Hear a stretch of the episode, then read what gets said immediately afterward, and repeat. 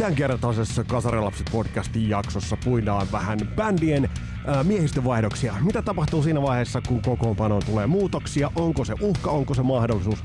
Ketkä ovat vetäneet pahetin pöpelikköön ja millä bändille taas se bändin jäsenen vaihtuminen on ollut itse asiassa mahdollisuus? Tätä pohditaan tämänkertaisessa jaksossa. Mun nimi on Vesa Viinvari, tää on Kasarilapset podcast. Tervetuloa matkaan mukaan!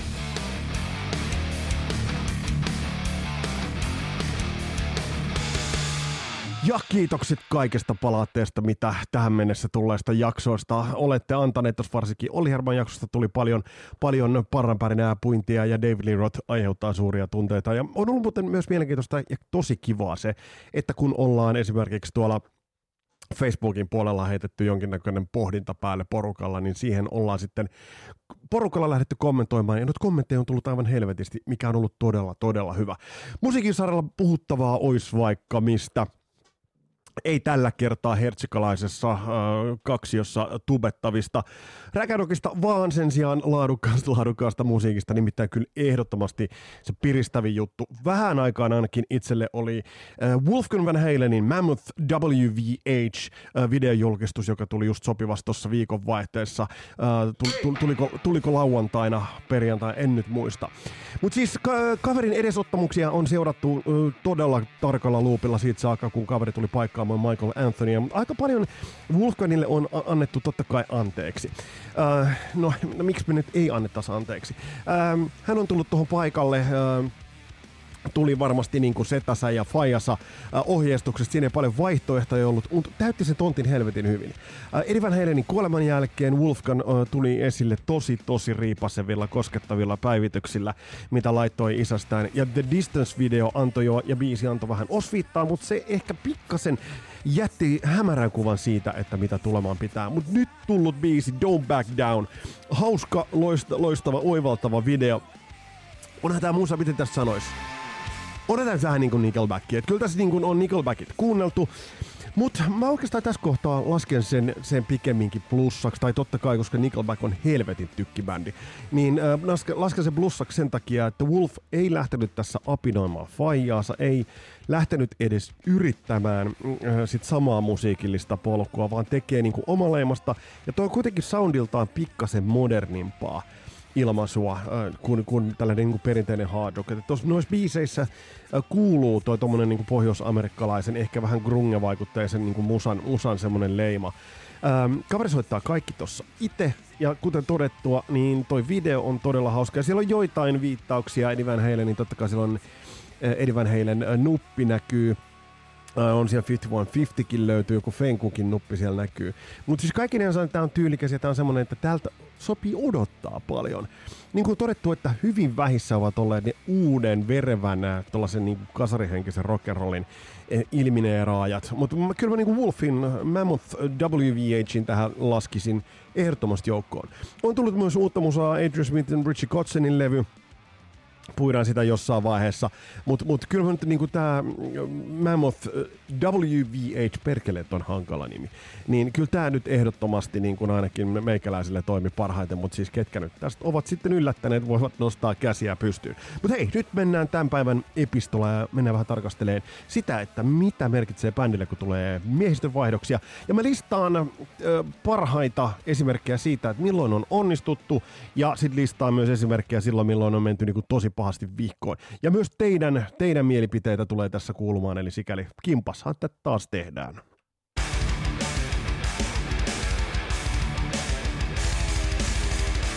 Jos lähdetään tarkastelemaan sitä, että oikeastaan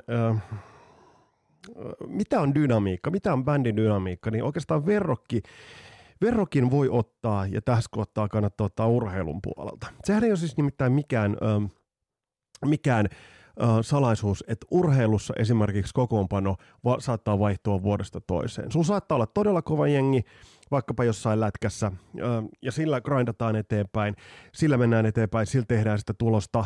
Sitten tulee, kaus loppuu, jälleenrakennus, rebuild, tai sitten jatketaan jotakuinkin samalla, coachi saattaa vaihtua, ja se jatkumo kuitenkin tulee. Tämä on business as usual urheilussa, musiikissa, on, kuten tullaan niin näistä listauksista näkemään, niin musiikissa tämä on pikkasen eri juttu jo ihan senkin takia, että esimerkiksi ä, musiikissa, ä, ajatellaan urheilua, urheilussa totta kai substanssi, urheilu, laji, kiekko, pelitapa, se pysyy, se on neutraali. Se ei ole sen, ä, se pelitapa pysyy joukkueella kuitenkin yllä. Se yhdistää kaikkia joukkueita, kun taas musiikissa taiteellinen ilmaisu erottaa kaikkia tekijöitä.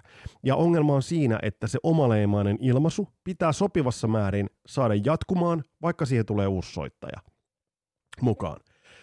Mutta onnistuu, onnistuuko se aina, onko se aina edes viisasta?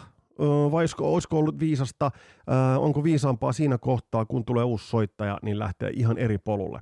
Tässä listauksessa, mitä, mitä mä oon laittanut, niin mä kysyin teiltä, että mitkä ovat teidän mielestä niitä parhaimpia ja pahimpia, pahimpia äh, miehistövaihdoksia, niin näitä kommentteja tuli todella paljon, näitä tuli melkein sata, sata kommenttia.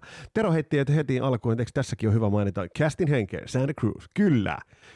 Sehän taisi olla vaan niin, että taisi muu bändi heittää Artun, Artun sieltä pois. Sitten täällä on onnistuneita, ja mä en nyt mainitsi tässä niitä, joita mä tulen mainitsemaan omissa listauksissani, mutta mainitsen sellaisia, joita te olette maininneet. Eero mainitsee, mm, äh, mä tulkitsen, että onnistuneeksi. Metallikassa Cliff Burton siirtyy yläkerran orkesteriin, Jason Newsted tulee tilalle. Mm, joo, nyt me voidaan sanoa, että se oli onnistunut, mutta mut ehkä silloin, kun And Justice for All tuli, niin hetken aikaa oli aika relevanttia miettiä, että oliko toi onnistunut. Ää, Pekka kirjoittaa, että kaikki Black Sabbathin laulajavaihdokset ovat olleet onnistuneita, epäonnistuneita taas kitari, kitaristivaihdokset. Ää, Steve Vai, Whitesnakeissa, Morse, Steve Morse Purplessa ja Vinnie Moore UFOssa. Tuosta Steve Vaista mä oon ihan samaa mieltä. Mä, siis, niin kuin, te, niin mä sanoin aikaisemminkin, niin kuin Steve Vai sopi kuin hajuvesi lihapulliin Whitesnakeen. Ehdottomasti paremmin sopi David Lee Rothin bändiin. Mutta sitten kun mitä muita nimiä täältä tuli, Jari sanoi, että en oikein pidä Brian Johnsonin raakkumisesta, mutta Brian Johnsonin vaihto Axel Rosein oli hyvä. Se oli ehdottoman hyvä ja se on, niin kuin, kuten tuossa Christian Huovelinin kanssa todettiin, niin se oli varmasti yksi semmoinen ihan niin kuin, kuka olisi uskonut, että se tapahtuu. Kuka ihan käsi sydämellä olisi uskonut, että, että se tuolla tavalla tapahtuu. Toni heittää todella hyvän poiminnan. Melkein harmittaa, että en itse tätä keksinyt. Anthrax kun vaihtoi Neil Turbinin Joey Belladonnaan. Loistava parannus lauluosuuksiin ja toden totta. Ja oikeastaan tos voidaan sanoa, että se Anthraxin nousu ei olisi Neil Turbinin laululle ikinä lähtenyt. Joey Belladonna toi mainstreamimpää, ymmärrettävämpää otetta, jos nyt ajatellaan rässipändejä, mitä niin 80-luvulla oli, niin kyllähän nimenomaan Antraxin viehätymys ja viehättävyys on siinä, että siinä on laulaja, joka laulaa, siellä oli jopa stemmoja ja, ja et, et, tavallaan se ero, oli erottava tekijä. Henry Varis kirjoittaa osuvasti Arch Enemy Gossov oli vitin kova frontman, mutta White Glues lisäsi kierroksia todella reippaasti. Jussi Serengil mainitsee niin ikään, äh, mainitsee sitten Metallicasta seuraavan. Jason Newsted, kun vaihdettiin Robert Trujilloon.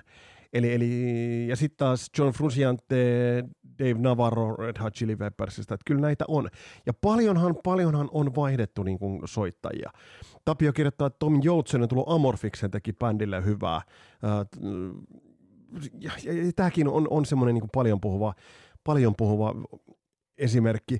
Ja, ja sitten äh, Tepposen Masa, joka on muuten meidän Manowar-jaksossa, sanoi, että niin kuin ulkomaan vallotukset, ää, ää, tästä on hauska se, että silloin oli sääntönä se, että vain osa miehistöstä lähti ja jäi hetkeksi ulkomaille. Eli näitä on, näitä on ollut. Hannu kirjoittaa, että Michael Anthony, Wolfgang Van Halen taisivat olla niin riidossa David Lee Rothin kanssa, että Michael ei ollut Reunionissa mukana. God Only Knows and He Ain't Talking, mikä tossa, tossa oli mukana. Näitä on tullut todella, todella paljon. Kyösti kirjoittaa tämän, mitä me ACDCistäkin käsiteltiin. Um, Steve Young Malcolm Youngin tilalla varsinkin live-hommissa täysin onnistunut siirto. Kyllä. Ja sitten jatkaa Kyösti, että vastaavasti Chris Lanein pätkä viimeisemmällä kiertoilla olisi saanut jäädä tekemättä. Amin laittaa, Perkynt vuodesta 2005 alkaen ei ole läpeensä epäonnistunut, mutta ei kuitenkaan toimi samalla tavalla. No eihän se toimiksi samalla tavalla, ei, se ei niin kuin siitä pääse mihinkään, mutta ei se ole huono missään nimessä, mutta ei se Perkynt ole litaniaa löytyy, ja nämä jakaa mielipiteitä herkullisesti. Että, että toisaalta Richie Blackmore, Mika kirjoittaa, että Steve Morrison, parasta mitä Purpleille oli tapahtunut. Sitten Gloverin ja Gillanin bändiin tulo, ja tästä sitten niin kuin tuolla seinällä käynnistyi pienimuotoinen vääntö sitten siitä, että Kyösti kirjoittaa, että vain yksi todellinen klassikko on tehty Steve Morrison kanssa. Eli Sometimes I Feel Like Screaming. Ja kiitokset muuten Amokselle. Tämä on, tämä on Amokselta tullut tämä loistava jaksoidea, laittakaa näitä ideoita tulemaan, mutta Lähdetään vähän listaamaan. Lähdetään listaamaan. Mä nyt mietin, että äh, kirjoitetaanko tai kerronko topit vai flopit ensin. Mun jotenkin tekisi mieli kirjoittaa ne, kertoa ne flopit ensin, mutta äh, ollaan nyt sen ja, ja, ja ladataan tähän, tähän ensin ne flopit ja sen jälkeen ne topit.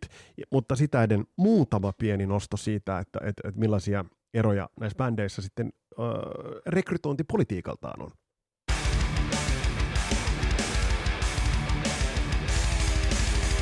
Mä oon tietoisesti jättänyt tästä listasta pois nämä niin sanotut general, general manager-vetoset bändit, eli Whitesnake, Ozzy ja Dio, koska noi bändithän ovat oikeastaan on vaikeampi, ähm, on vaikeampi edes ajatella, että onko jossain Whitesnakeissa niin kuin, uh, the kokoonpano, koska ne ovat vaihdelleet niin taajaan. Sama osilla, että, että vaikka siellä on kiinteitä soittajia ja ehkä muutaman levyn stinttejä, niin, niin – nämä on pikkasen eri tavalla, eri dynamiikalla toimivat kuin sitten taas perinteiset bändit. Ja bändistäkin, kun mennään tuohon listaan, niin te tuutte huomaamaan, että bändeissäkin merkitys on sillä, että mikä on se uravaihe. Eli tapahtuuko se rekry mm, hyvin varhaisessa vaiheessa, jolloin tavallaan se koko suosio lähtee sen uuden jäsenen varaan rakentumaan, vai tapahtuuko se uravaihdos jopa seitsemännen levyn jälkeen, ja sitten se räjäyttää pankkeja siellä. Ja mikä niin kuin, tavallaan ero näissä on. Mutta näitä tulee nyt tällä listalla vastaan, kun me lähdetään näitä menemään lävitse. Ja tosiaan tietoisena valintana, että Ossin ja, ja DCin vedot mä oon jättänyt tästä, tästä pois ja Dion sitten muuten vaan. Paljon tässä tulee korostumaan egoja, paljon tässä on, on, on uh, muhevia ristiriitoja ja paljon tässä listauksessa on myös sit ihan tällaista – puhdasta musabisneksen muutosta. Eli jossain vaiheessa tietyt kokoonpanot vaan äh, tulevat niin kuin aikansa päähän ja, ja on aika tehdä vaihdoksia. Mutta hei, mitä mä nyt tässä jaarittelen itse asiassa? Mä teen näistä äh, ton spottarilistan näistä. Mä en nyt tässä ota muu yhtä poikkeusta lukuun ottamatta, niin mä en listaa tähän nyt näitä varsinaisesti näitä, äh, näitä äh, biisejä. Laita tähän korosta näitä, mutta mä teen näistä sen soittolistan. Nyt lopetetaan tämä jaarittelu ja nyt, nyt, nyt mennään, mennään itse, itse asiaan.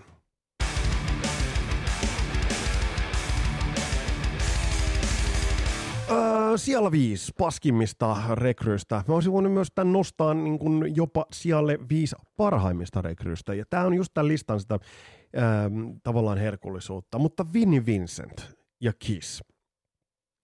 Ja Vinnie Vincent on siinä määrin kaksijakoinen persoona, että Vinnie Vincentin mukaan tulo Creature of the Night ja Lick It Up-levyjen kirjoitusprosesseihin ja myöhemmin, myöhemminkin Revengein osalta, niin, niin äh, se oli loistava rekrytointia. Mutta kuten Marko Syrjälän haastattelussa kuultiin, niin Vinnie Vincent tuli aika lailla mm, studiomuusikko-genrestä, hyppäsi oikeastaan niin kuin liikkuvaan rock'n'roll-sirkukseen ja junaan, ja kaveri vain yksinkertaisesti nousi kusipäähän.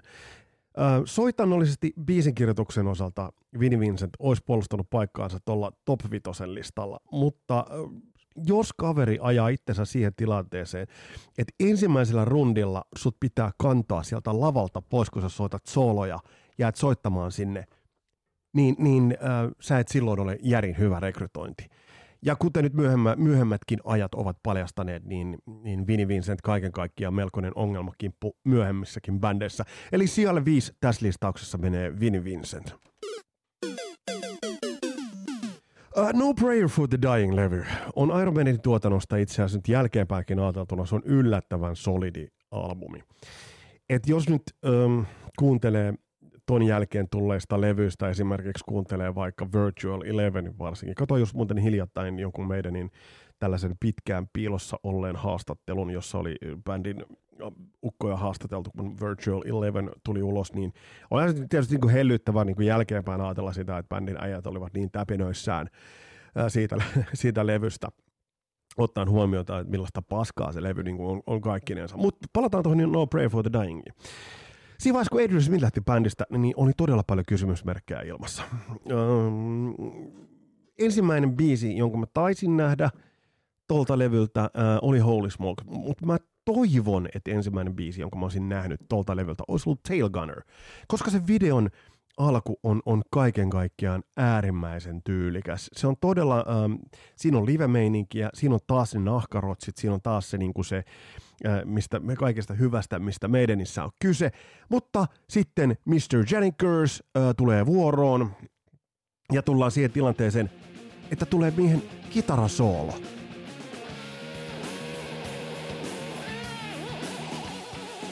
Ei. You suck! Ei. Siis jos, jos, siis jos oikeastaan niinku, Oh no! tota vertaa siis oikeastaan niinku Adrian Smithin soitantaan, niin, niin ähm, mistä tuossa oli kyse? Varmasti siitä, että olisi nyt niinku hyvä ajatella, että äh, Steve Harrisin kumppanit olisivat aistineet sen, että, että jollain tavalla niin kuin tide was turning, grunge oli tulossa, haettiin, piti saada katuuskottavuutta, piti saada niin kuin ne nahkarotsit ja farkut ja marsut taas. Sinne, e, se, otettiin ne jäävuoret sieltä pois ja laitettiin ne marsalit. Mutta jos on ajatellaan Jenny Curse ja Ian Gillanin bändissä soittanut, ei ole kummonen meriitti. Ei ihan oikeastaan. Ää, jos nyt ajatellaan Bruce Dickinsonia, ää, joka, joka ää, tuli sitten taas Paul Diannon tilalle, niin – ja tiedoksi muuten, että mä oon jättänyt Bruce Dickinsonin lista, listauksesta pois vaan sen takia, että tämä on liikaa meidän. Ja Ian Gillanin bändissä soitto ei ole sellainen meriitti, että et, et, niin tuossa vaiheessa olleille meidänille se olisi ollut ehkä mahdollisesti riittävä. Uh, Jenny Gersin soittotapa on huolimaton, uh, sloppy, hyvin uh, sotkunen, varmasti on hyvä äijä, siitä ei ole niin kuin kahta sanaa. Uh, Mutta meidänin soitantaan se toi, Jenny Gers toi äh, energiaa ehdottomasti. Muun muassa Dave Murray potki aika paljon eteenpäin siinä kaikessa soitannassa. Mutta mitä, mitä sitten musiikillisesti tuossa vaiheessa toi, niin huomasi, että sieltä lähti vähän niin kuin ilmaa pois, pois bändistä. Sen takia top neljä sijalle nousee Jenny Gers. Ja sitten varsinkin, kun Adrian Smithin palattua bändiin, niin hänen annettiin edelleen soittaa niitä sooloja. Annettiin soittaa niitä, niitä Adrian Smithinkin sooloja ja soittaa ne vaan helvetin huonosti. Sitä en ole voinut tähän päivään saakka mennessä tajuta. On tehnyt loistavia biisejä ja on mun pakko myöntää nyt teille, että on se nyt paikkansa puolustanut ja ottanut tossa bändissä, mutta kyllä mulla hyvin pitkään oli hyvin vaikeita ton kanssa. Siellä on neljä Johnny Girls. You suck! Siellä kolme. Öö, siinä vaiheessa, kun Vince Neil lähti Mötley Cruesta, niin ö, taustalla oli bändin ehdottomasti kaupallisesti menestynein levy. Greatest Hits-albumi, keikat Doningtonissa, kaiken piti olla kohdallaan, mutta oikeastaan mikään ei ollut kohdallaan. Toi ollut ehkä loogisempi vaihto siinä vaiheessa, kun, kun Vince Neil ajoi Russellin kuole, kuoliaksi, istui rattiopumuksesta ja, ja taposta. Se olisi ollut loogisempi paikka. Tai vaikkapa uh, Fear of Painin jälkeen aika, tai vaikka Girls, Girls, Girlsin jälkeen aika. Mutta uh, Dr. Feelgoodin jälkeinen aika ei välttämättä ollut se paras paras pysäkki tehdä tota. Tilalle tulee Scream-yhtiöstä tuttu John Corabi, nimetön valinta. Ja nyt tullaan sitten siihen, että, että oli harmittava John Corabin kannalta, että, että tai no, ei se paljon harmittavaa, että jos pääsit Mötley Crowhun laulajaksi. John Corabi, loistava laulaja, erittäin sielukas, hyvä raspisoundi, mutta jos nyt ajatellaan niin Mötley Crewta, hän ei ollut sopiva kaveri laulamaan. Levy, minkä tekivät bändin omaa nimeä kantava levy, on omalla tavallaan, se on, se on tietyllä kierrolla tavalla, se on hyvä jatkumo Dr. Feelgoodille. Uh, Mutta olisi ollut kiva kuulla, että millaisen vivahteen, millaisen hieman popimman vivahteen tolle levylle esimerkiksi Vince Neil olisi tuonut.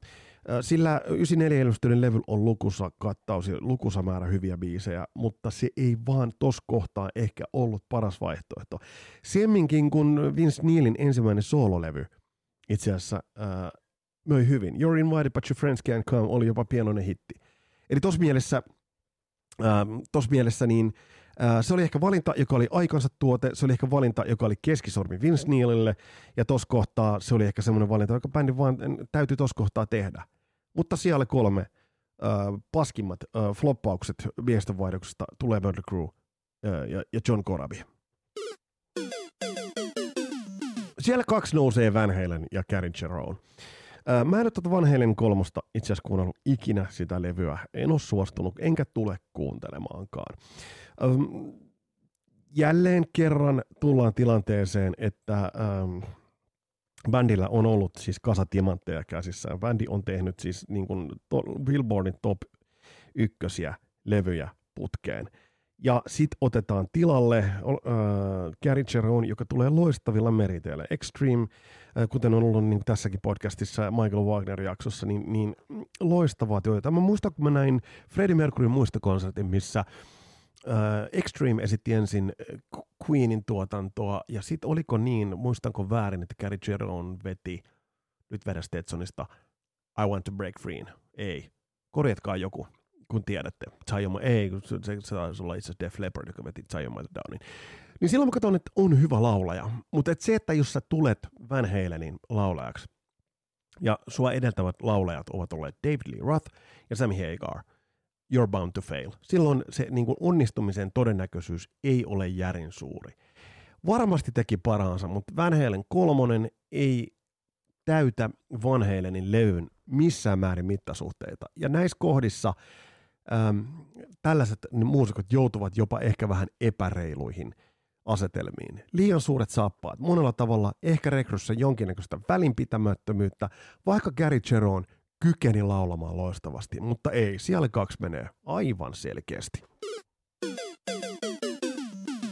Siellä yksi äh, paskimmat rekryt listauksessa nousee uh, You Got It, Blaze Bailey, Bruce Dickinsonin seuraajaksi.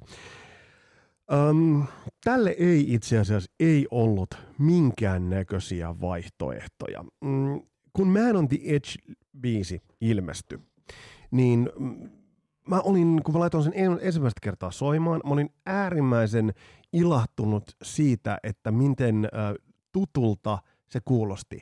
Siinä oli jotain samaa kuin äh, The Evil That Men Dossa. Siinä oli jotain tuttua. Siinä oli meidänmäinen äh, semmoinen melankolia taitavasti äh, toteutettuna. Äh, ja, ja se biisi vaan niin kuin toimi. Mutta äh, mä muistan siinäkin vaiheessa vielä, kun Nico McBrainin loistava virvelisoundi muuten, muuten itse asiassa tossa. Niin kun tuo biisi, kun mä jähtää sisään, mä, niin siinäkin ajattelin, että ei jumalauta, tää voi sittenkin toimia. Blaze Bailey näyttikin niin kuin ihan asia sepältä, kunnes avaa suunsa. Kurkusta tuleva laulu, semmoinen vähän niin kuin kurkkuun kurkkuun vajoava ääni, semmoinen aika niin kuin kiivas äh, vibratos äänes, hyvin toisenlainen laulutapa, lauluääni kuin Bruce Dickinsonilla. Ja kyllä, tässä kohtaa voidaan sanoa, että onks, onks, äh, onko reilua verrata laulajia. On, tässä kohtaa on täysin relevanttia äh, niin kuin verrata näitä laulajia. Mutta sitten esimerkiksi se niin uskomattomin eksemplaari niin, niin tulee siihen, että kaveri laulaa ekan kertsin öö, hyvin itse asiassa. Nyt on vielä kuin Ken Temple täällä korsanaan. korsanaan. Eli, eli siinä on semmoinen niin loiva, loiva lasku siinä äänessä. Kun tullaan seuraavaan kertsiin, niin se vetää sen eri tavalla. Et täysin poikkeuksellista niin kuin Iron Maidenin niin kuin tuotantoon on se tämmöinen niin huolimattomuus että tulee tällainen niin kuin asetelma, että niin kuin ikään kuin ei vaan niin kuin välitetä. Blaze Bailey oli siinä, kun Jenny Curse, että oli niin kuin visuaalisesti niin kuin aika vahva ilmestys. Mä näin X Factor kiertoilla ja Virtual Eleven kiertoilla näin bändin. Ja kyllä se teki niin kuin va- vaikutukset. Paiski duuni, oli varmasti niin kuin hyvä äijä ja sen oli kiva reissata. Mutta et, ei, ei jumalauta. Nyt, nyt te huomaat, se laulaa eri tavalla tämän kakkoskertsin? Miksi? Nyt lähtee. Ja se laulaa sen vielä, niin kuin, että se ei ole edes sävelessä kiinni. Eli tässä kohtaa niin kuin ehdottomasti paskin rekry rock'n'rollissa kasarin, kasarista katsottuna Iron Maidenin Blaze Bailey. Täysin väärä. Kykenemätön laulamaan bändin vanhaa tuotantoa. Uh, livenä kyllä energiaa, joo, mutta ei soundannut hyvältä. Ja noin kaksi levyä, niin ovathan ne synkin episodi Iron Maidenin historiassa. Eli vitosena Vinnie Vincent, nelosena Jenny Gers, kolmosena John Corabi, kakkosena Gary Jerome ja ykkösenä Blaze Bailey. Mennään vähän iloisempiin asioihin.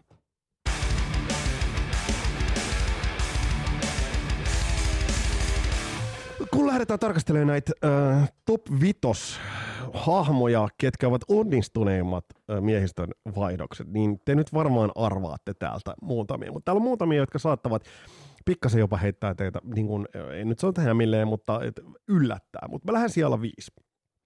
78-79 kantturoissa uh, Scorpions oli tehnyt helvetin kovaa jälkeä, oli tullut tunnetuksi uh, keikkailut ympäri maailman, keikkailut Jenkeissä, ja bändin riveissä oli maaginen uli John Roth. Joka lähti, ja sitten siinä oli Michael Schenker, joka tuli vähän niin kuin takaisin. Ja sitten bändi hommaa kitaristiksi sellaisen vaatimattoman työhevosen äh, kaverin, joka valmistautui opiskelemaan juristiksi, mutta sitten tuli semmoinen tarjous, että tulisitko kuitenkin bändiin. And in comes Matthias Japs. Scorpionsin melodisen kitaroinnin mm, täydellinen aisapari Rudolf Schenkerille. Bändi oli kokenut sen, että miltä tuntuu, kun sulla on fastest gun on the planet, sulla on niin kuin kitaristina. Se oli bändille tuttua, ö, mutta sisään tulee kitaristi, joka oli jo keikkaluonteisesti niin kuin tehnyt bändissä, bändissä työtä, ö, tulee uskolliseksi ö, rivisotilaaksi, sitä kautta niin kuin nousee eteen, rakentaa sitä rooliaan. Loistava melodinen soittaja – Siis aivan loistava melodien soittaja ja avainpeluri siinä, että, että Scorpions lähti kehittämään melodisempaa suuntaa. Ähm, tätä nykyään muuten kaveri pitää kitarakauppaa, sillä on omaa mallistoakin totta kai. Milläpä tuollaisella isommalla kitarastilla ei olisi omaa mallistoa. Mutta yhtä kaikki. Mutta Matthias Japs tuli tukemaan Scorpionsin kaupallista soundia. Ehdottoman loistava hankinta. Ja kertoo siitäkin, että on pysynyt tuossa bändissä Öö, aika, jos, jos te esimerkiksi lähdette opponoimaan niin noita paskimpia valintoja, niin katsokaa kuinka monet noista niin on pysynyt siinä bändissä. Blaze Bailey out, Gary Jerome out, John Corabi out, no Johnny Kers saa kuin paskan Mattilan tuolla seinässä. Niin kuin sanoin, mulla on, mulla on nyt rauha hänen kanssaan. Ja sitten Vinnie Vincent out. Eli tämä on niin aika vahvaa äh, niin kuin raporttia, mutta sitten taas Matias Japs edelleen Scorpionsissa laadukas, tyylikäs soittaja, ja jollain tavalla mä oon aina tykännyt sen tyylistä. Gibsonin Explorerilla raportoi tosi tyylikkäästi. Uh, eli tässäkin mielessä niin onnistunut valita, mutta mennään eteenpäin.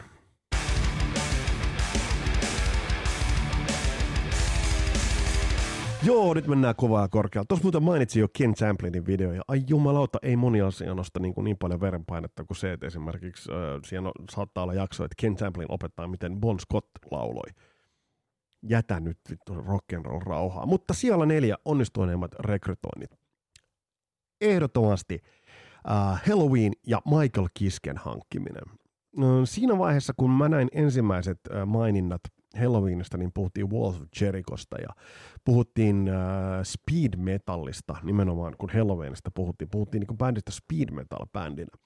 Ja mä äh, muistan ensimmäiset kuvat bändistä, kun mä näin, että siinä oli, niin kuin, oliko neljä soittaa siinä vaiheessa. Kai Hansen silloin lauloi.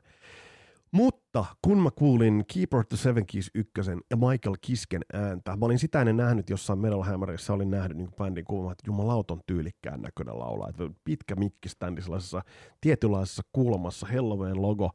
Ää, niin sitten mä niin mietin, että, että miltähän toi kuulostaa, kun siihen aikaan et nyt vaan voinut niin avata Spotifyta ja laittaa Halloweenia soimaan.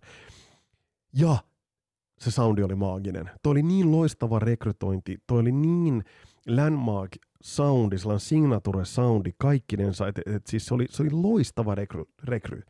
Nuor äh, so, laulaja, joka istui visuaalisesti tohon, ja ehdottomasti mm, Michael Kiski, se oli loistava myös niin kuin lava hahmona. Lava-presenssi oli erittäin vahva, ja tuossa kohtaa pakko nostaa siellä neljä Michael Kisken rekrytointi. Toki mitä tämä sitten aiheutti, koska vähän ton jälkeen Kai Hansen lähtee sitten bändistä pois perustamaan gammareita, ja Michael Kiske jatkoi, mutta sitten Michael Kiske lähti pois ja Andy Deris tuli. Nythän onko Halloweenilla tällä hetkellä, kun, kun laskentavasti riippuen kuusi vai seitsemän laulaa riveissä tätä nykyään. No joo, mutta siis Michael Kiske on niin takaisin bändissä laulaa ihan ok, Andy Deris laulaa hyvin, että siinä on niin lauluvoima ainakin bändillä, mutta jos sillä laulaa rekrytointia ajatellaan, niin tossa on, on todella hyvä. Mä olin, niin kuin mä sanoin, ton kanssa kilpaili se, että Paul, Paul Diannon tilalle tuli Bruce Dickinson, mutta se olisi ollut jotenkin liian ilmeinen. Mä jätin sen pois. Se seuraava ei välttämättä teille varsinkaan viime jakso huomioon ottanut kovin ilmeinen.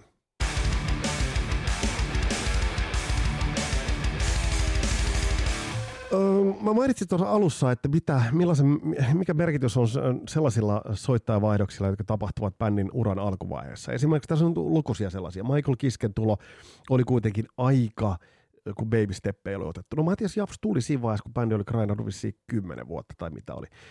Mutta kuitenkin. Mutta kolmannelle sijalle tässä kat- katsauksessa nousee se, kun David Lee Roth lähtee Van Halenista ja tilalle hommataan Sammy Hagar – Siinä on Eddie Van Halenin ja Alex Van Halenin ja miksei Michael Anthonynkin ja managementin täytynyt tietää täsmälleen, mitä lähdettiin hakemaan. Ja kuten tuossa edellisessä jaksossa, terveisesti kiitokset vielä Olli Hermanille loistavasta vierailusta. Me tullaan Ollin kanssa palaamaan asiaan.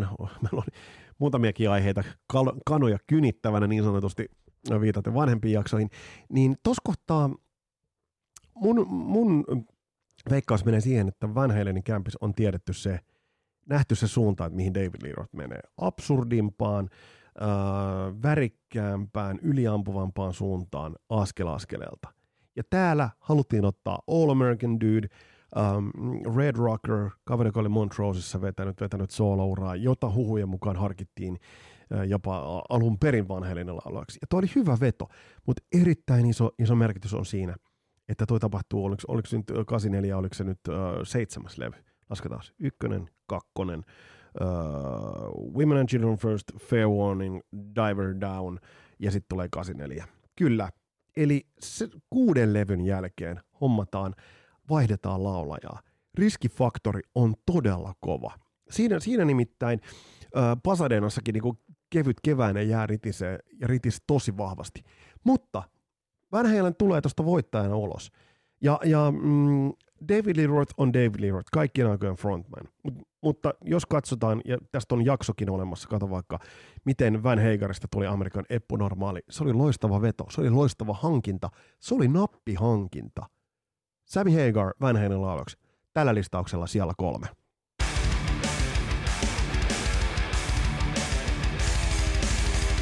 Joskus äh, bändin miehistönvaihdos saattaa pelastaa bändin ihan totaalisesti. Ja mä oon itse asiassa vasta hiljattain tajunnut, tämä seuraava, joka nousee siellä kaksi, niin miten se itse asiassa pelasti bändin uran. Tai kääntäen, että jos tämä kyseinen kaveri olisi jatkanut bändissä, niin bändin chiljona miljoonaa levyä myynyt tietty levy olisi jäänyt tekemättä ja, ja se saga olisi ollut aika ruma. Kyseessä on nimittäin se vaihdos, kun Pete Willis – saa lähtöpassit ja tilalle otetaan Phil Collen, bändi on totta kai Def Leppard. Tuossa vaiheessa taustalla oli On Through the Night ja High and Dry-levyt ja bändi alkoi valmistelemaan ensimmäistä oikeastaan sellaista niin selkeää myyntimenestystään, eli, eli Pyromania. Ja Pete Willisin päihdeongelmat, luotettavuus ja se koko skenaario itse asiassa, missä mies paino sillä hetkellä. Taisi olla muuten noin, noin 148 sentti, pit, senttiä pitkä, aika se on niin kuin snari, snari-tyyppi. No, mutta se ei liity tähän millään tavalla niin, niin mm, Beat Willisille näytettiin ovea, joka on ollut perustamassa bändiä, ja tilalle otetaan girl yhtiössä soittanut Phil Collen, joka tulee ehkä pikkasen, vähän tulee jotenkin niin kuin mieleen se, esimerkiksi äh, jos ajatellaan tämä Matias Japsin tuloa, mutta Phil Collen tuli tuohon rinnalle, ja taas tulee sisään soittaja, joka tulee pikkasen visuaalisempana äh, työntämään bändiä kaupallisempaan suuntaan. Loistava precision, semmoinen niin tarkkuus soitossa, tyylikkyys. Ja traagisuus on tietysti siinä, että, että, että Pete Willis oli jo tekemässä niin kuin tarinoiden mukaan hyvinkin pitkälle tätä Pyromania-levyä. Mutta hienoa sitten taas on ollut myöhemmissä videossa nähdä, että, että bändijätkät ovat edelleen niin kuin väleissä. Mutta yhtä kaikki, niin Colin toi tarkkuutta, ryhtiä ja ehkä myös sitä imakoa. Mutta se, minkä mä oon vasta hiljattain tajunnut, niin jos ajatellaan, että siinä on Steve Clark, jos Pete Willis olisi jatkanut tuossa bändissä, kaksi päihdeongelmasta kitaristia, ja semminkin kun on paljastunut, että miten vakavat päihdeongelmat esimerkiksi Steve Maynard Clarkilla oli, niin se olisi ollut täys katastrofi. Mä sanoin, että Pyromania olisi tehty, se rundi olisi häthätää tehty, hysteriaa ei enää olisi tehty, mikäli siinä olisi ollut Pete Willis. Ja hysteriasta annan ison, ison, ison krediitin monien muiden tekijöiden osalta, niin annan ehdottomasti äh, Phil Collinille. Mutta ehdottomasti siellä kaksi Phil Collinin hankinta. Loistava, loistava rekry tuohon bändiin. Ei kahta sanaa. Eikä muuten myöskään ole Vivian Campbell huono hankinta joitain vuosia myöhemmin. Uh, tai joitain vuosia, vaan siinä vaiheessa, kun Steve Maynard Clark siirtyi äästeiäisyyteen, niin loistava hankinta oli myös hankkia bändin Vivian Campbell, joka sitten taas oli joutunut vähän Whitesnakeissa pikkasen sivuraiteelle, oli hetken aikaa siinä, ja Diossa varsinkin. En tiedä, tekivätkö, tekivätkö miehet sitten rauhan. Mutta Phil Collen, siellä kaksi, ja nyt mennään siellä yksi.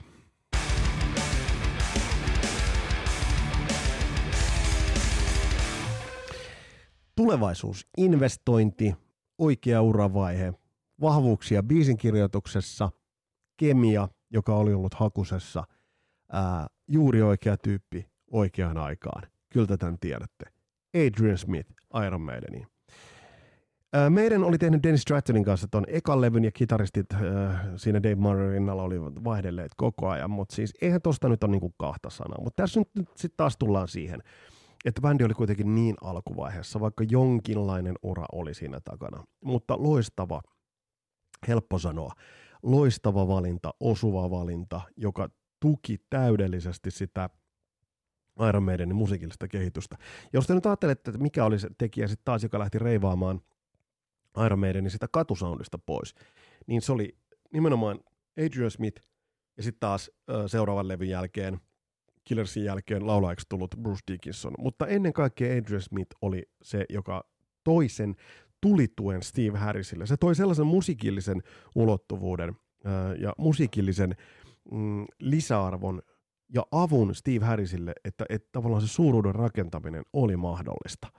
Ja sitten mikä myös on, on hieno asia on se, että ää, mulle on ehdotettu, että jakso Dave Morrista ja, ja Adrian Smithistä. Jossain vaiheessa tullaan tekemään. Löydetään vain sopiva aisapari. Täytyy kysyä Insomniumin Markus Vanhalaa ja Omnium Gatherin Markus Vanhalaa. Voisi tulla vähän analysoimaan, kun tästä tämä korona vähän helpottaa Kepin kanssa. Voisi vähän näyttää esimerkkejä myös siitä, että missä niin kavereiden tyyli eroaa. Mutta ehdottomasti paras valinta. Eli kaikkien aikojen soittaja rekry kasarilaisten listauksessa on Adrian Smith.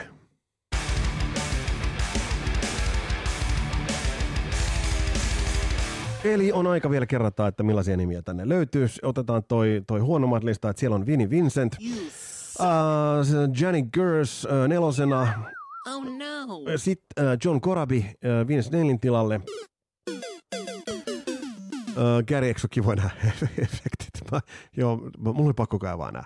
Ja sitten oli Gary Cheron Van Haleniin, Oh ja no. ykkösenä Blaze Bailey Iron Maideniin. You suck.